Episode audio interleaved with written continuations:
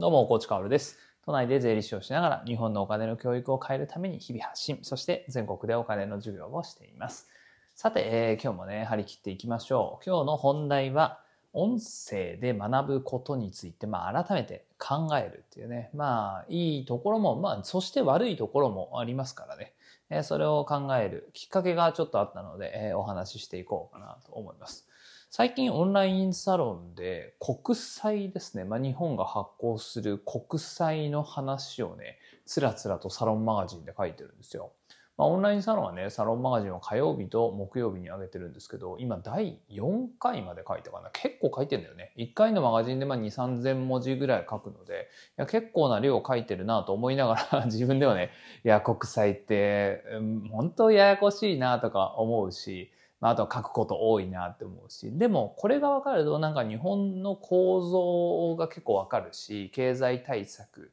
とか分かるし、あとはニュースについてもね、えー、騙されなくなるし、ニュースがこうクリアに見えてくる。まあ、あとは財務省の悪事とかもね、結構分かったりするので、このあたりの知識を知っておくっていうのは、まあ結構重要だなと思って、オンラインサロンでサロンマガジンとして書いているんですね。えー、また僕もね、これはね、結構難しくて、その説明をするっていうのが難しいんですよね。あまあ、書くと結構な量になるし、喋ると結構喋ることになるし、まあそもそも、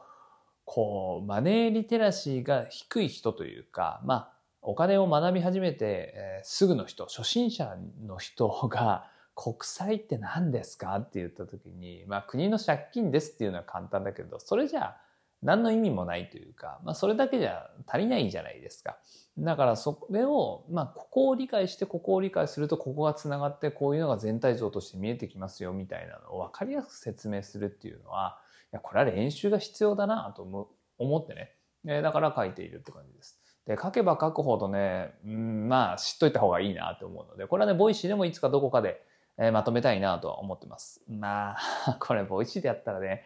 10分だと多分1週間ずっと国債の話とかになっちゃうからね。まあプレミアムで今セミナー毎月やってますから、あ国際理解セミナ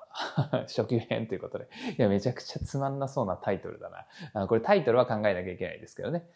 国際のことが分かるとね、どんないいことがあるのかと。それをバチッとね、打ち出して、まあ、いつか皆さんにも共有したいなと思っています。ちょっとね、余談長くなりましたが、あ、もう少しでも続くな。えー、サロンマガジンっていうのをね、オンラインサロンの中で週2回書いているんですが、それは土曜日に音声にもしてるんですよ。まあ土曜日というか週末か週明けぐらいかな。に音声にもしている。だからまあ書いた内容っていうのをもう一回喋っているんですよね。えー、そしてそこについたコメントがですね、国際のこのオンラインサロンの記事、これはま読んですぐに挫折、挫折して、まあ、第1回で挫折してずっと読んでなかったんですが、音声を聞いたら、スッと入ってきましたと。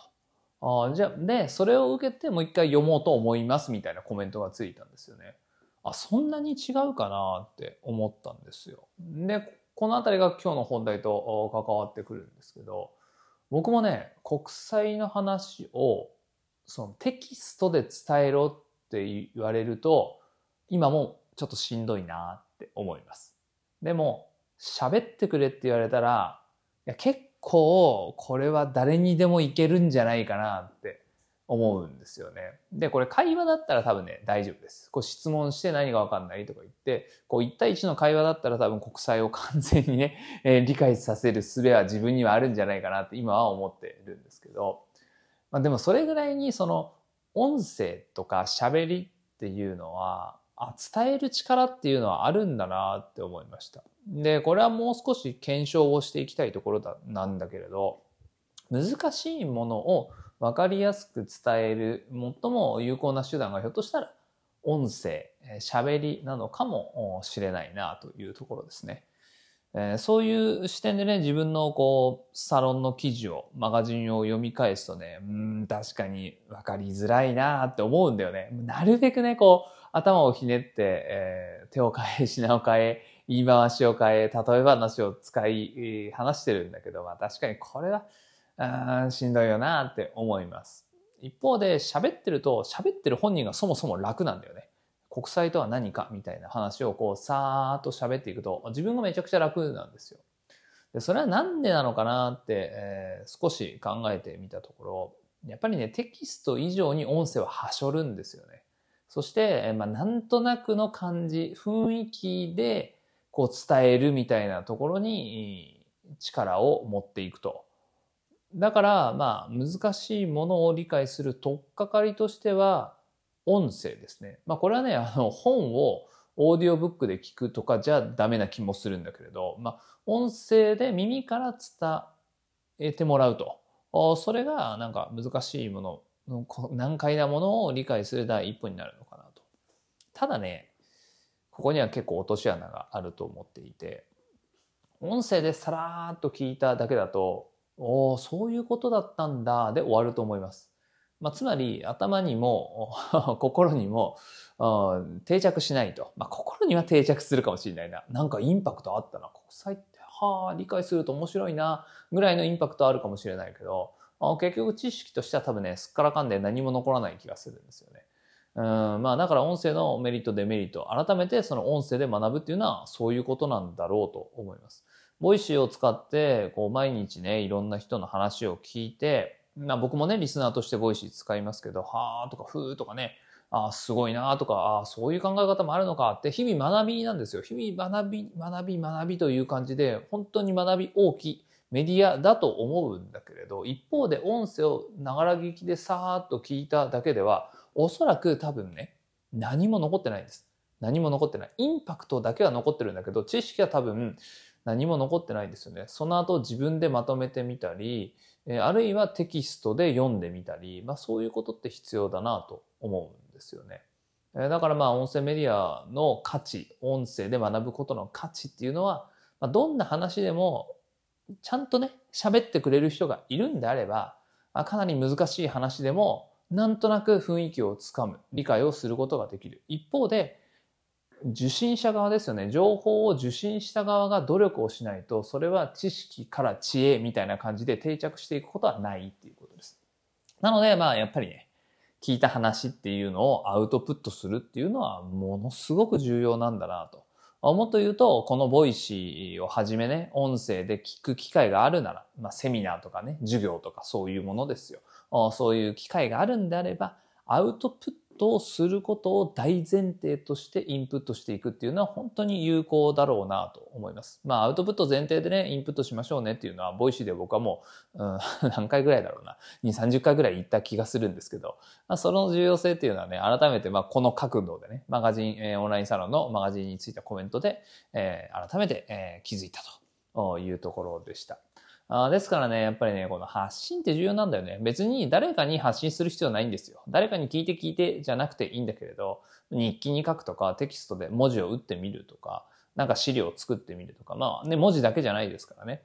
聞いたことをね、まあ走り書きでもいいから図にまとめてみるとかね。えー、まあそういうことをやっている、やってみると。まあだから、こう、ボーイッシュをね、365日毎日聞きますっていう人結構多いと思うんですよね、リスナーさんでね。で、それを聞くだけにしておくか。まあじゃあ一つの放送10分。それを毎日聞いているっていう人と、10分聞いた後に、まあその1日のうちどこかで、自分の中で5分から10分アウトプットしてみる。これはね、1年後、見える景色はね、全く違うと思いますね。だからこう、発信発信っていうことは僕もよく言うし、えー、まさにね、こうプレミアムリスナーの今月のセミナーはね、発信力セミナーなんだけれど、まあ、あんまり発信っていう言葉がね、良くないんだろうなって思いますね。うん、まあ僕もだからあんまり、うん、使わない方がいいかなと。なのでセミナーのね、タイトルは発信力で人生を向上、アウトプットで資産を築こうみたいなね、えー、セミナータイトルに今月はしてますが、アウトプットですね。自分の言葉で外に出すっていうことね。それはやっぱり完全に自分の中で理解がないと自分の言葉に置き換えられませんから、まあ、それをやるために知識がこう自分の中で形成されて、そして知恵になっていくっていう感じですね。なので、まあ今日の話は以上なんですが、ぜひぜひね、まあそれを5年以上ずっと毎日毎日やり続けている大コーチがお話しする発信力アウトプットセミナーですね。まあこれね、結構いい素材がね、見つかったんですよ。見つかったっていうか自分で作ったんですよね。ゼロから今ね、僕の影響力を削ぎ落として、つまり大河内薫という影響力を使わずにアウトプットをすると何が起こるかみたいなことをちょっとやってて、そのデータがね、少しずつ出てきてるんですよ。で、そのデータの可能性って結構あるなと思ってて、えー、まあ、皆さんもやると同じことできるんじゃないの？みたいなね。えー、ことをね、ちょっとめちゃくちゃオブラードに包んでるんで、どういうことっていう話かもしれないけど、まあ、そんなデータも用意しながらね、えー、お話をしていきますので、えー、ぜひぜひ、11月の24日金曜日ですね、20時の発信力アウトプットセミナーでもお待ちしておりますので、えー、よろしくお願いします。それでは本日も張り切っていきましょう。素敵な一日をお過ごしください。最後まで聞いてくれたあなたに、幸あれ。じゃあね。